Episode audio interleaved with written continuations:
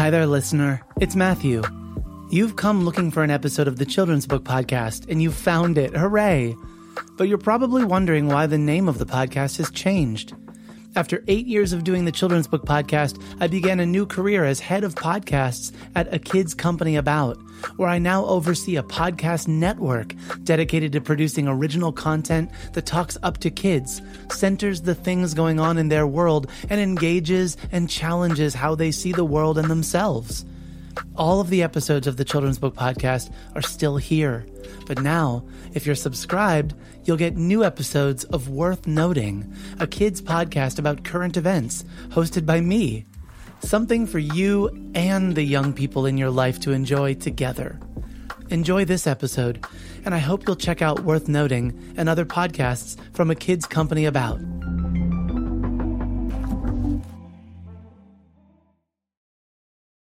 Support for the Children's Book Podcast comes from the Little Feminist Book Club. Little Feminist wants to help you diversify your child's bookshelf. Each box is built around one to two books of the month that feature strong female characters and or people of color. Their books are selected by a team of teachers, librarians, and parents. I recently received a Little Feminist Book Club box, and my three year old and eight year old loved it. There were activities, a book to read, stickers, conversation pieces, discussion points. It was wonderful. Go to littlefeminist.com and use the coupon code WINNER or click on the link at matthewcwinner.com slash podcast to get started with your Little Feminist Book Club box today. Support also comes from Storyteller Academy. Learn the art of storytelling from published authors, illustrators, and editors at Storyteller Academy. Sign up today at storytelleracademy.com. I think I think understanding your creative process is a really super important thing for creative people to to know because you know, I I know I can't write at night. And if I try, it's disjointed and no good and in the morning I have to fix it anyway. To look, to listen, and to just be in nature. This is the Children's Book Podcast, episode number 477. I'm your host, Matthew Winner. Today, I'm joined by Heidi Stemple, author of Counting Birds The Idea That Helps Save Our Feathered Friends. This true story of Frank Chapman, the man who founded the first annual bird count, pays homage to a simple act of shaking up habits and traditions that resulted in a lasting conservation initiative that continues today thanks to the help of hundreds of citizen scientists. Heidi is also the co author, alongside Jane Yolen, Adam Stemple, and Jason Stemple, of Fly With Me, a celebration of birds through pictures, poems, and stories. Fly With Me is a nonfiction book unlike anything I've ever seen before.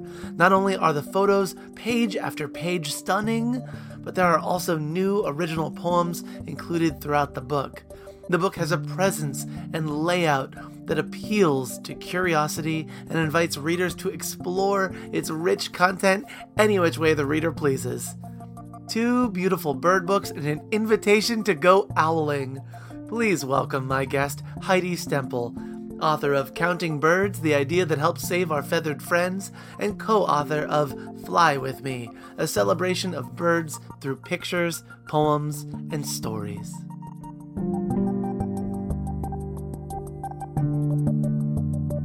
My name is Heidi Elisabeth Yolen Stemple. That's a mouthful, so you can just call me Heidi. My pronouns are she and her, and I am a second generation children's book author. I am glad that our paths have crossed. I'm glad that I know your book, but more your books, but more importantly, I'm glad that I know you, Heidi, because you and your family, but you um, you know how to love really well and you know how to see people really well.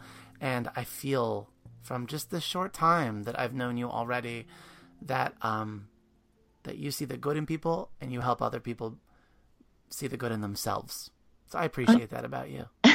Thank you. I think we can end this podcast right now. I feel good about myself. oh Actually, wait, oh wait, but you write books, and we should we should talk about them.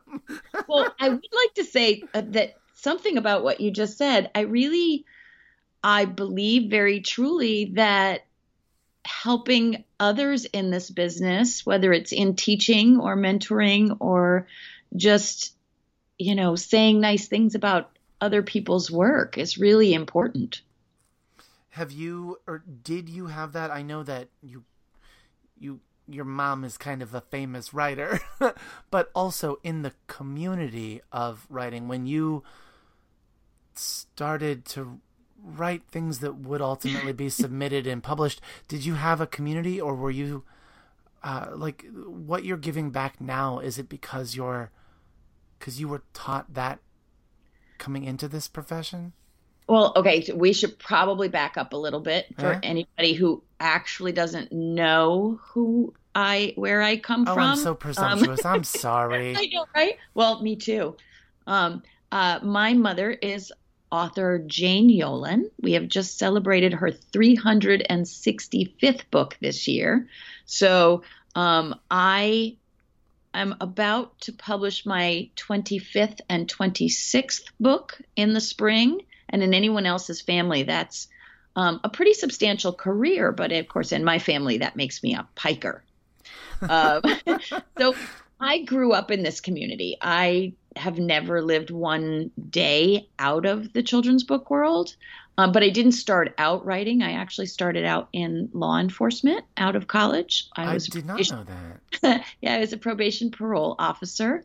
Um, I've been through the Corrections Academy in Miami Dade, and I was a licensed private investigator. Okay. It wasn't until I was pregnant with my daughter, who is now 23, um, almost 24, that I started writing. Um, and I started writing because I couldn't take the job that I was just offered because I was too sick, and I was going back to work um, in victims advocacy, and I had been just hired at a battered women's shelter.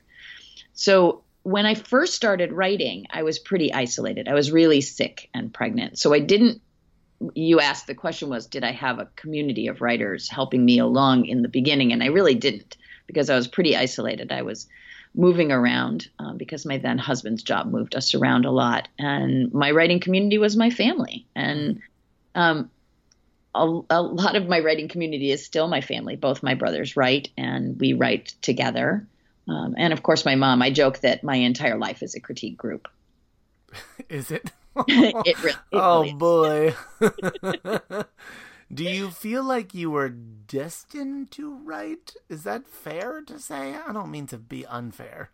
Uh, no, no, everything's fair. Yeah. Um, I don't know. I always knew I was a good writer. Okay. Uh, that being said, when I got into college, I tested out of French and I had to take remedial writing. So, so I think I was a lazy writer before. I'm a really hardworking writer now, but I was a little bit lazy about it. And I think, like lots of people, I knew that I was a good writer. I was a good report writer, but I didn't know I could write fiction. And you know what? There's part of me that still really loves writing nonfiction because I love the rules if you can't tell from my background in law enforcement, I love rules and I love parameters. Um, so nonfiction writing sort of speaks to me in that way. That makes sense. And I feel like I end up using those exact same excuses as a librarian. Like, don't you like how nice yep. and neat my bulletin boards look? It's because I'm a, libra- a librarian and I need that sort of order in my life. So I like that there is a that through line. Makes sense to me. Right? Perfect. Yeah. But uh, that that that what might seem sort of peculiar to go from law enforcement into writing for children is not so much. There's there's a, a soul at work there that just wants to express itself in different ways. Um, I know also um, because I have had a chance to, to talk to you and talk to Jane and, and know you both. Um, I know that you love nature, that you're seated in nature, and that you have a respect for nature and for that wildlife around you. And that's really what brought us to talk tonight are these two books that are centered around birds. I wonder also if that is if that is something that goes back to uh, again that like deep rooted feeling of you always just had that love and draw toward the animals and life around you. Oh, absolutely. I was raised by a poet mother and a birding father. So, my father, you probably already know about my dad um, because he is Pa from Owl Moon. Um, and the little girl in that book, uh, which is my mom's book, Caldecott in 1988, um, is me. And I grew up just like my brothers, um, out in, in the woods, hiking with my dad, and always looking for birds. Always, constantly watching the sky. My we all had binoculars, pretty much as soon as we could walk. Um, and my dad took us out into nature and really taught us to look and to listen and to just be in nature. So I grew up in that way, and I, I joke a lot that that our our passions in my family are birds and books. Um, but this year, 2018, is actually the year of the bird. I don't know if you knew that, but it's the year of the bird. Cornell Lab and National Geographic and Audubon dubbed this the year of the bird. So I'm lucky enough to have two books out this year about birds, and they really are the books I always wanted to write. Um, the first one is Fly With Me, which is a National Geographic book. It's 200 pages of amazing bird stuff. It is. It, it is startlingly every- beautiful. I know. It's it's so fun as a writer to get that book and see how gorgeous they've made. I mean, every detail is stunning. I think that the art director on this book should win every award in the world. Every detail is amazing. But it was one of these books that they down to the end pages. They just let uh, they kept everything we did. We didn't know how long the book was going to be and we just kept writing. Wow every time I was I we were going to do conservation, you know, uh, birds that were extinct and birds that we are trying to save or we have saved. So a lot of um, what could you do and what have we done and what can we do more? And every time I found a new bird, I just kind of added it in. And we thought, and even the editor said, well, we'll just do what it write whatever you want. We'll cut out you know, we'll we'll we'll make cuts in the end and figure what, out what we want to put. And they didn't cut anything. Oh, was they didn't cut anything because you've got basic like bird biology in the beginning. You have at one point all of the state birds. You even have a oh, part two. What what caught my attention? Oh yeah, such a gorgeous photo of the Baltimore Oriole. Can I just point out? Wow, that right? or- Oriole is gorgeous. Um, the ball clearly I'm claiming it. The Baltimore Oriole. Um, no, but um I also really enjoyed seeing references to birds in sort of in culture, in plays, in songs. It just that that we it speaks to not only hey, here's a really pretty book about birds and look at these exceptional photographs of these birds, but also you like birds and everyone has kind of liked birds. So let's just enjoy this all together. It feels like you're just inviting people in in that way. Yeah, and one of the fun things that they let us do was so there's this book we started out it's going to be science there's going to be some folklore but it's a lot of science and bird facts or stuff about bird feeders and stuff. They let us put in poetry in every single section. Oh yeah. Which was so fun because we're all poets and we we just love to do that. Can i read you a poem? I would absolutely love that all right, I'm going to do a fun one because I thought it would be fun to do a fun one. So, this is one of the poems that I wrote for the book. It's called Bird Party. Um, invitation sent, the feeders filled, millet stocks and bread's been spilled. The guests arrive without delay. Robins, wrens, one noisy jay. In the grass and on the deck, doves mill around while finches peck. The crows attempted party crashing, met with vigilant thrashers thrashing.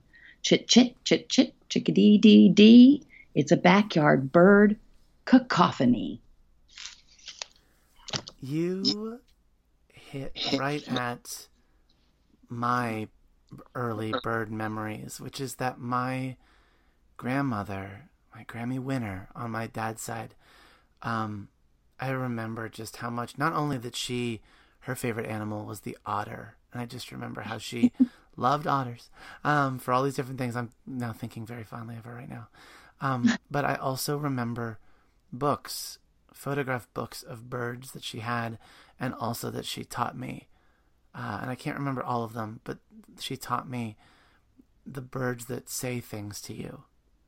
Uh, They the say, the "Chickadee-dee-dee-dee-dee." yeah, and they say, cheery up, cheery up. Um, I remember these things. And um, so I, as well as I'm leafing through this book, was just brought back to that place of um, of fondness. And I have to think again, who hasn't experienced some sort of fascination or wonder or awe at birds, at bird eggs? Can you? I remember when I first saw that blue speckled egg. I'm being told that's a robin's egg, and I just. I don't see very many blue speckled eggs. I don't see I mean, how how often do we really see bird nests, but I can I, I can tell you what they are, what they look like. There's just a special thing. So when you approach this book, when the four of you were approaching doing this, was it what what did that look like? Was it that you you sort of always hoped to work together? Were you like let's make it poetry and this and that, and you were on that one rare time you were actually up late at night and all the ideas were good? No, no, no Heidi, No, tell me what's I the, have lots of ideas at night. I just can't write at night. but so what's the genesis of this book in this format? Because it is, it, it has a presence. It's a thing. Uh, to have poetry alongside the best photos Oh, of these birds and just how how walk me through the genesis of this book. Well, it isn't the first book that the four of us did together for National Geographic. We have a book called Animal Stories, and we did that four of the the four of us did that together. But that was much more straightforward. It was each of us did stories, they're true animal stories, and then it went together into a whole. Um, but this one we proposed, like, hey, National Geographic, how about we do another one? This time we'd like to do it about birds, and we'd like to add in science and folklore and fun facts and and and you know they took their time you know a year and a half and then told us sure let's do it um, honestly that's how Oh, just considering it, they took out. that time.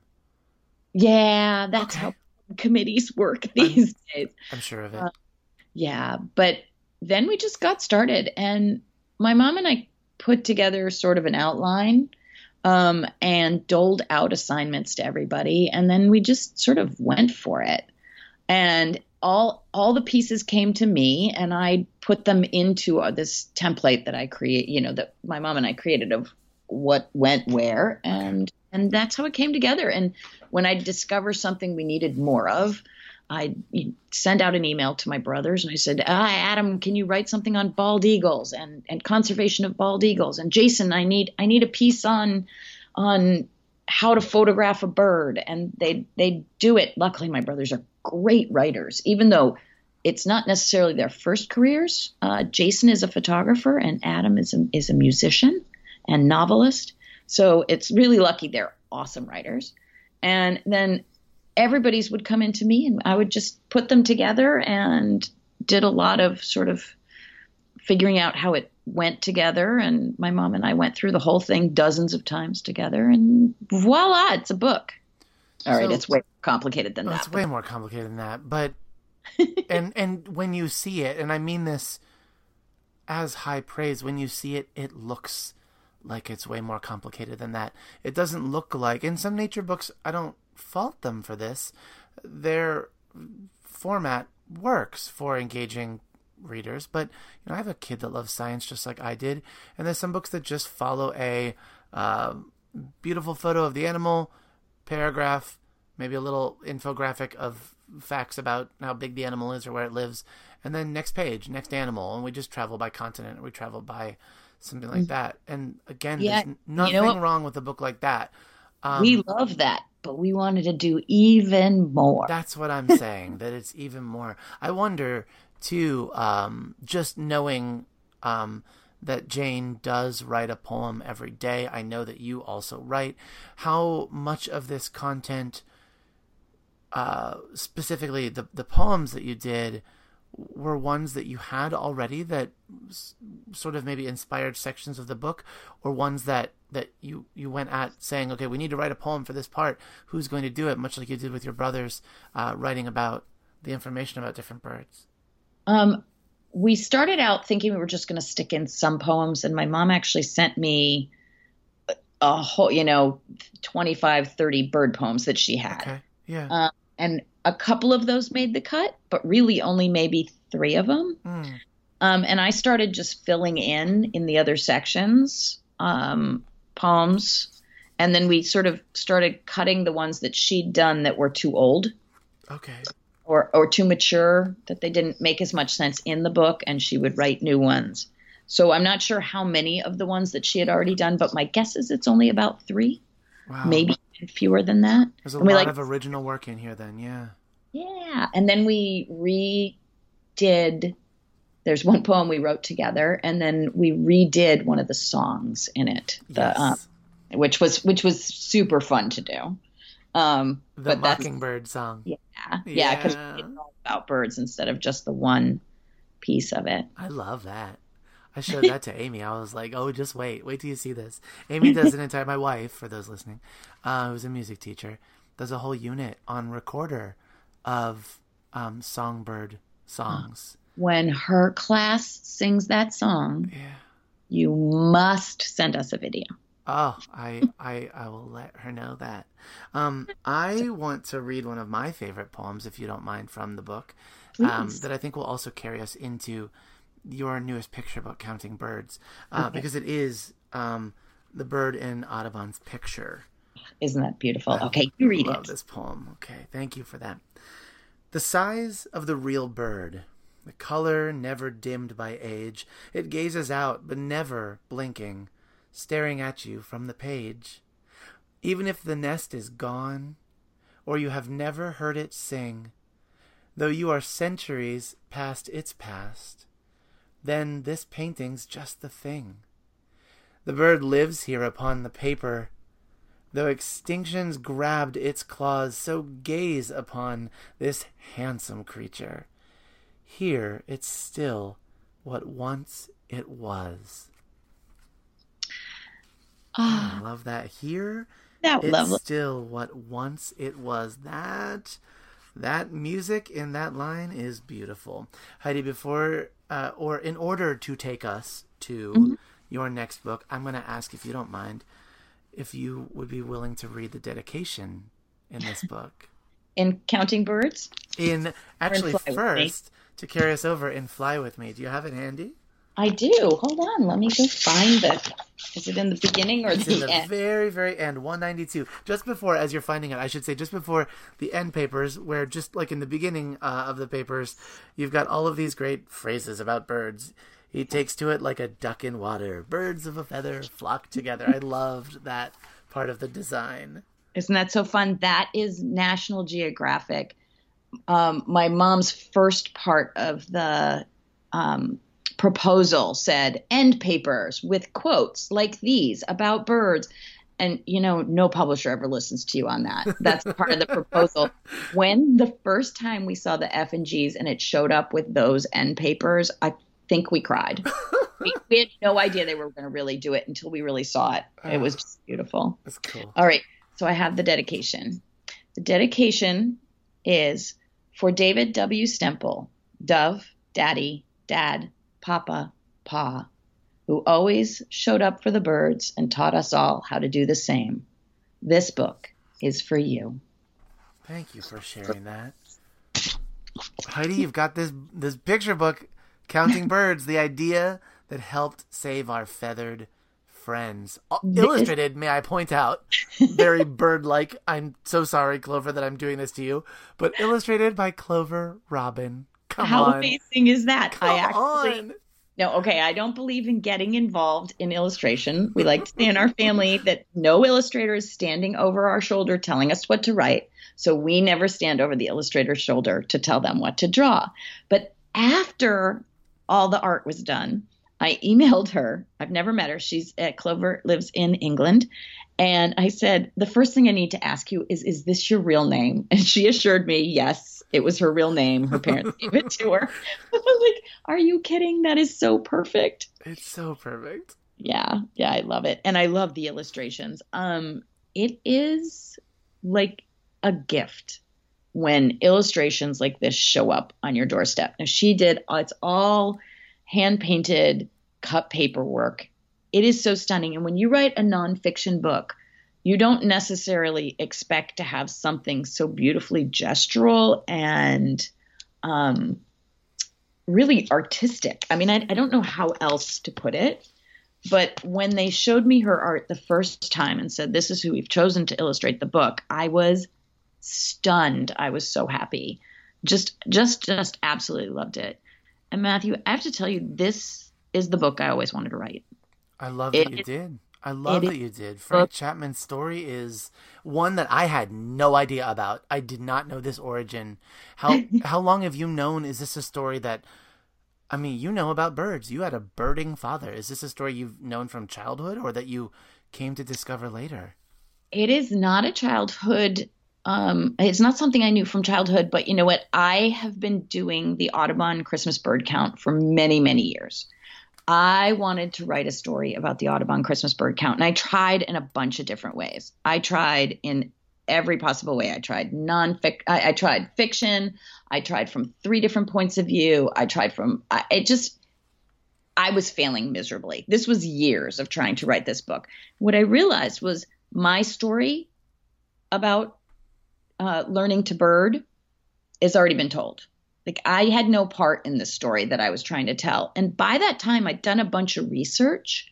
And what I found was that the Audubon Christmas bird count was started by one man, Frank Chapman, who was kind of a nerdy guy. Um, he had a bird magazine. He worked in the the American Natural History Museum making bird exhibits. He wrote books about birds. I mean, he was a nerdy bird guy. Love that. Um, but I started reading just the really basic history about the Count, and I thought, oh, that's part of my story. And one day, actually, I was at highlights, trying, still trying to struggle to figure out how to tell this story. I realized that I didn't I wasn't trying wasn't really wanting to tell my story that I've been told already. I wanted to tell Frank's story. And the minute I figured that out, it all fell into place. And I did. I told Frank's story and I started the book just the way I had been telling kids in schools for years about it, which is simply Frank Chapman loved birds. And as soon as I figured out that that was the first line of the book, it all fell into place.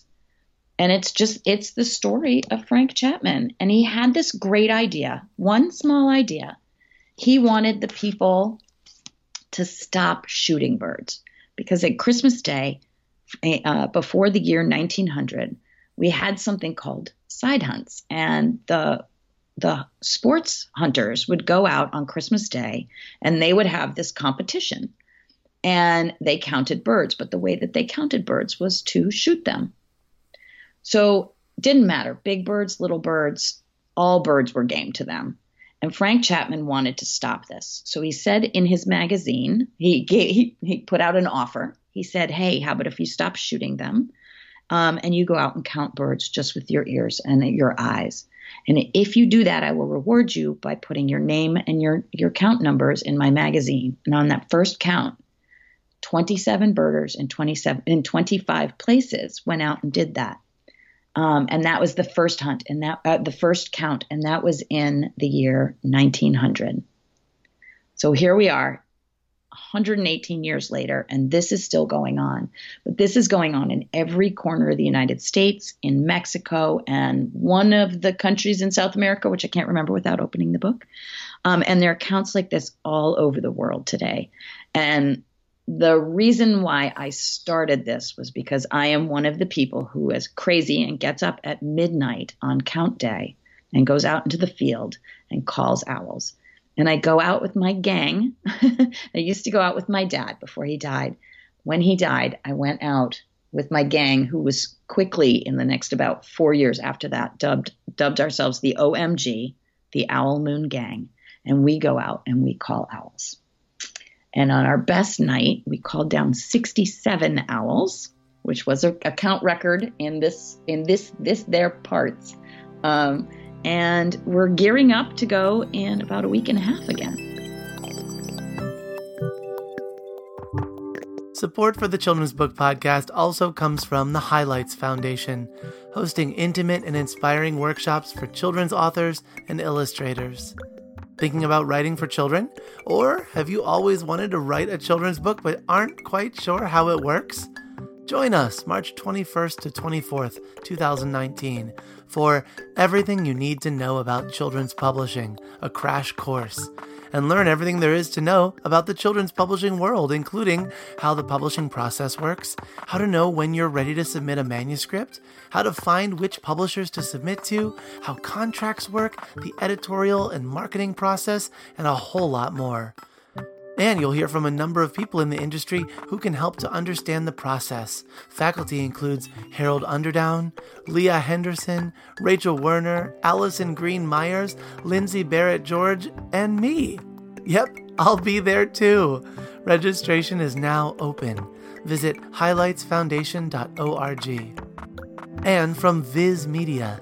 Viz is excited to announce that Pokemon Adventures, the most popular and longest running Pokemon comic, is now available digitally.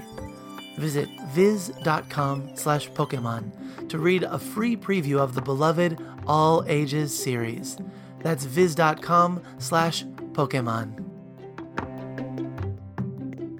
When you call owls, how do you know you're getting different ones? Is it because you're at different locations? Yeah, it's so funny. Everybody asks that exact same question. Because I've never done. Yeah, right. I love it. I know. I love it. So I go out with my dad's maps, um, and I know approximately how large a territory is, and I know the area I'm doing. It's in my hometown um, in Hatfield, Massachusetts, and it's a big, big area. But we go out in in um, well, in a big SUV because my little Honda would definitely not make the roads that we're on because they're all beat up farm roads out by the river. Um, and we call for the owl. So basically, I use a little iPod that only has owl sounds on it. You should see people laughing at me when they see my iPod and they're like, "What do you listen to?" The iPod only has owl sounds. Only has owl sounds on it, which is hilarious. It's an uh, owl pod. And I have a little speaker that I hang around my neck, which is even goofier. I am a true bird nerd. Um, and we call. And when we hear an owl, we sort of fan out a little bit in the field wherever we're standing. And when we hear an owl, we point to it. So we're all pointing. We know where it is. We sort of triangulate to where the owl is calling from. And I always say to my gang, I say, let's try and make it two. So when we do that, we continue calling and we listen. And if the owl that we're watching moves, we all, you know, keep pointing to it. So we sort of have an idea where it is. And what we try and do is call up another owl in the territory in a different place. So I'm very, I'm a stickler for this. We have to hear them at the same time from two different spots. And then I know it's two. And when we hear two, and sometimes we try and make it three because we're greedy on our numbers, um, we jump in the car and we move out of that territory and into the next territory.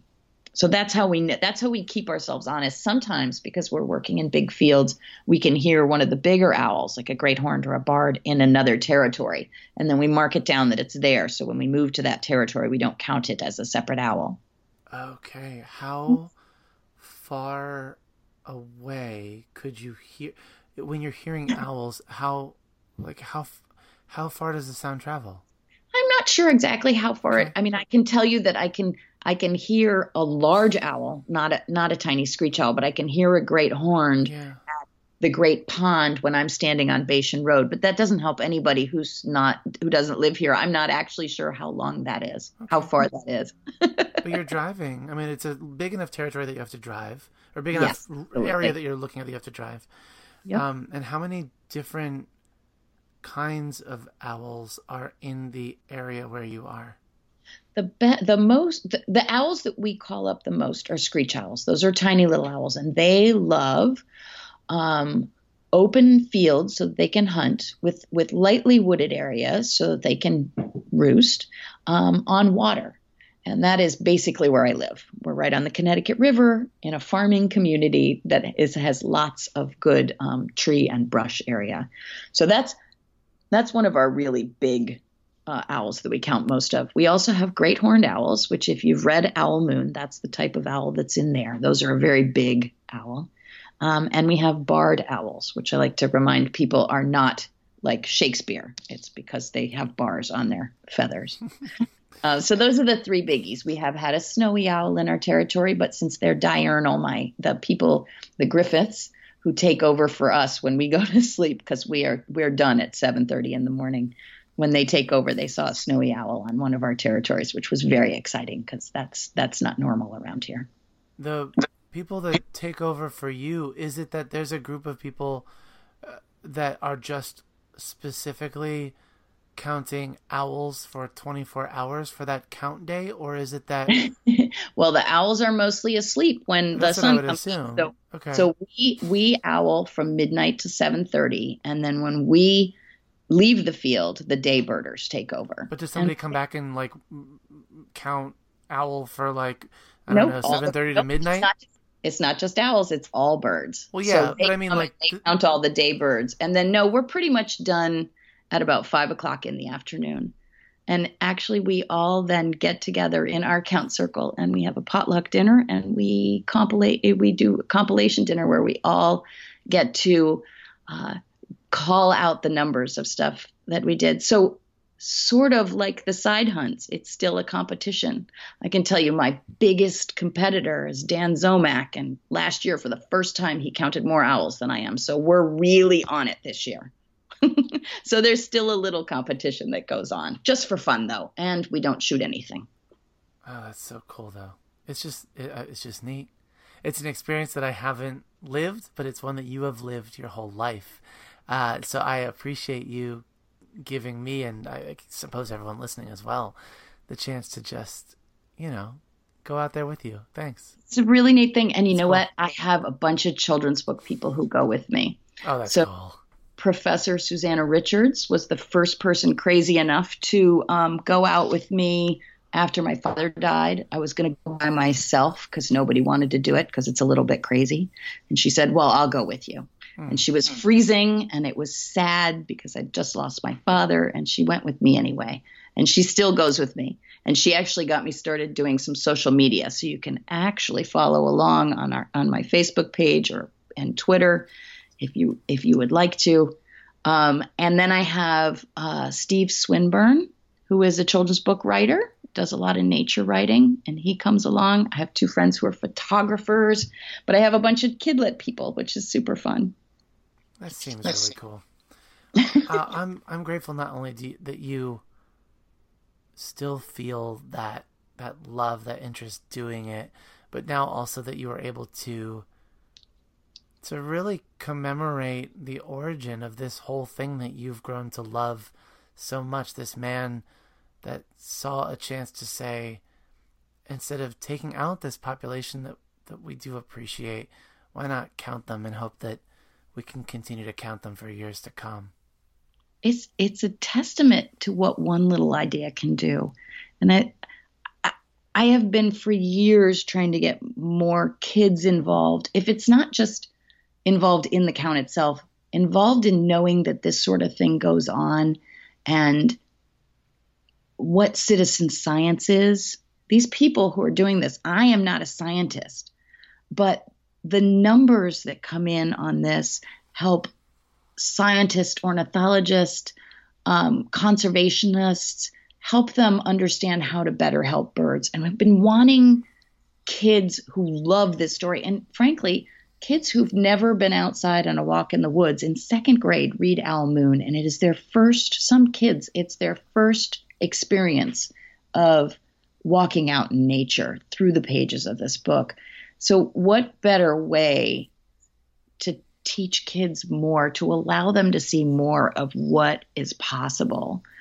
Um, and for the first time, I, our our birding club here and the nature center here have all been thinking they wanted to get kids more involved in this. And the really neat thing for me is that because of this book, and I went to my my birding club, the Hampshire Bird Club, and I went to the nature center, and I said to both of them, I'd really love to see if we could get a kids count going here on count day. And our bird club got together with the nature center and they they're working together to do that and for the first time in my area and i hope that this book gets other people to do this we are holding part of our um, part of our count here with children for two hours at at the nature center. So uh, books do this. I mean, Yeah. yeah. that's what that's that is exactly what I wanted this book to do. So it's such a nice sort of end end note for the the for me for the year of the bird. I think that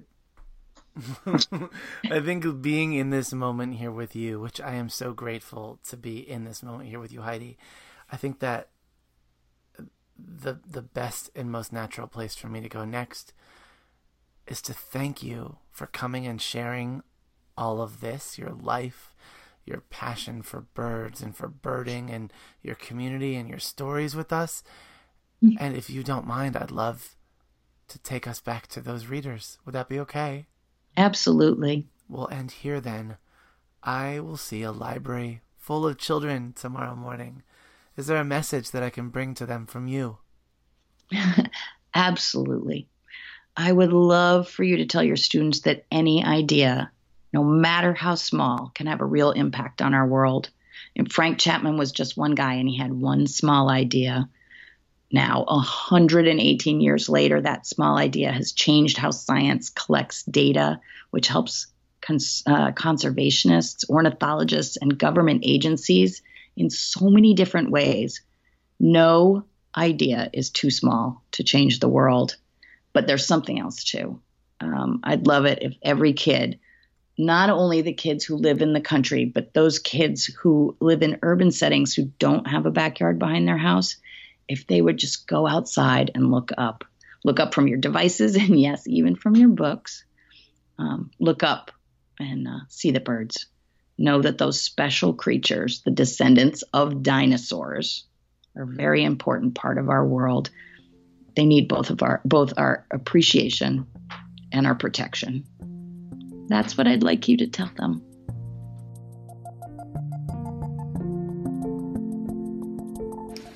This is Kate Narita, fourth grade teacher and author of the book 100 Bugs A Counting Book. The Children's Book Podcast is recorded and produced by Matthew Winner in his library studio in Ellicott City, Maryland. You can subscribe to the podcast and access the archive of over 400 episodes at matthewcwinner.com slash podcast. Our theme music is by Poddington Bear, care of the Free Music Archive. All views and opinions expressed on the show are those of the individuals and do not reflect ideas or viewpoints of the publishers of the books referenced. Want to help out the show? Writing a review on iTunes or sharing the podcast with friends through Facebook, Twitter, word of mouth, or any other means helps reach more listeners, which leads to more content and more amazing guests. And that's a very good thing indeed. Before we leave, I want to give a shout out to all of my patrons, those folks who are supporting the podcast and keeping the lights on, care of our Patreon page. Thank you, Jenny Sue, Amy, Sarah, Kate, Lisa, Darshana, Marianne, Jarrett, Anitra, Mike, Lynn, Link, Karina, Cynthia, Elaine, Doug, Judy, Amanda, Ruth, Laura, Teresa, and others who are coming with me on this journey.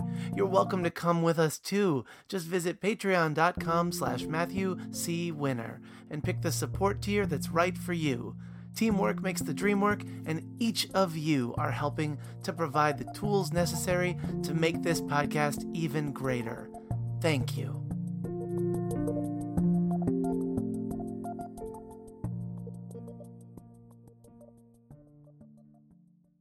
We know you value what you put in front of your kids, especially when it comes to screens and podcasts. That's why we're excited to share a new podcast from our friends at Sleepiest, creating bedtime stories to help your kids fall asleep fast. Hello, Abby here. If you've got children and find bedtime's a struggle, I'd like to tell you about Koko Sleep, a children's story podcast designed to make bedtime a dream. Koko Sleep turns a chaotic bedtime into cozy bonding time. The stories are delivered in a pace that gently slows. Rumour has it that no one's ever heard an ending. So search Koko Sleep on your favorite podcast app and let's make bedtime a dream. That's K O K O Sleep, and I'll see you there.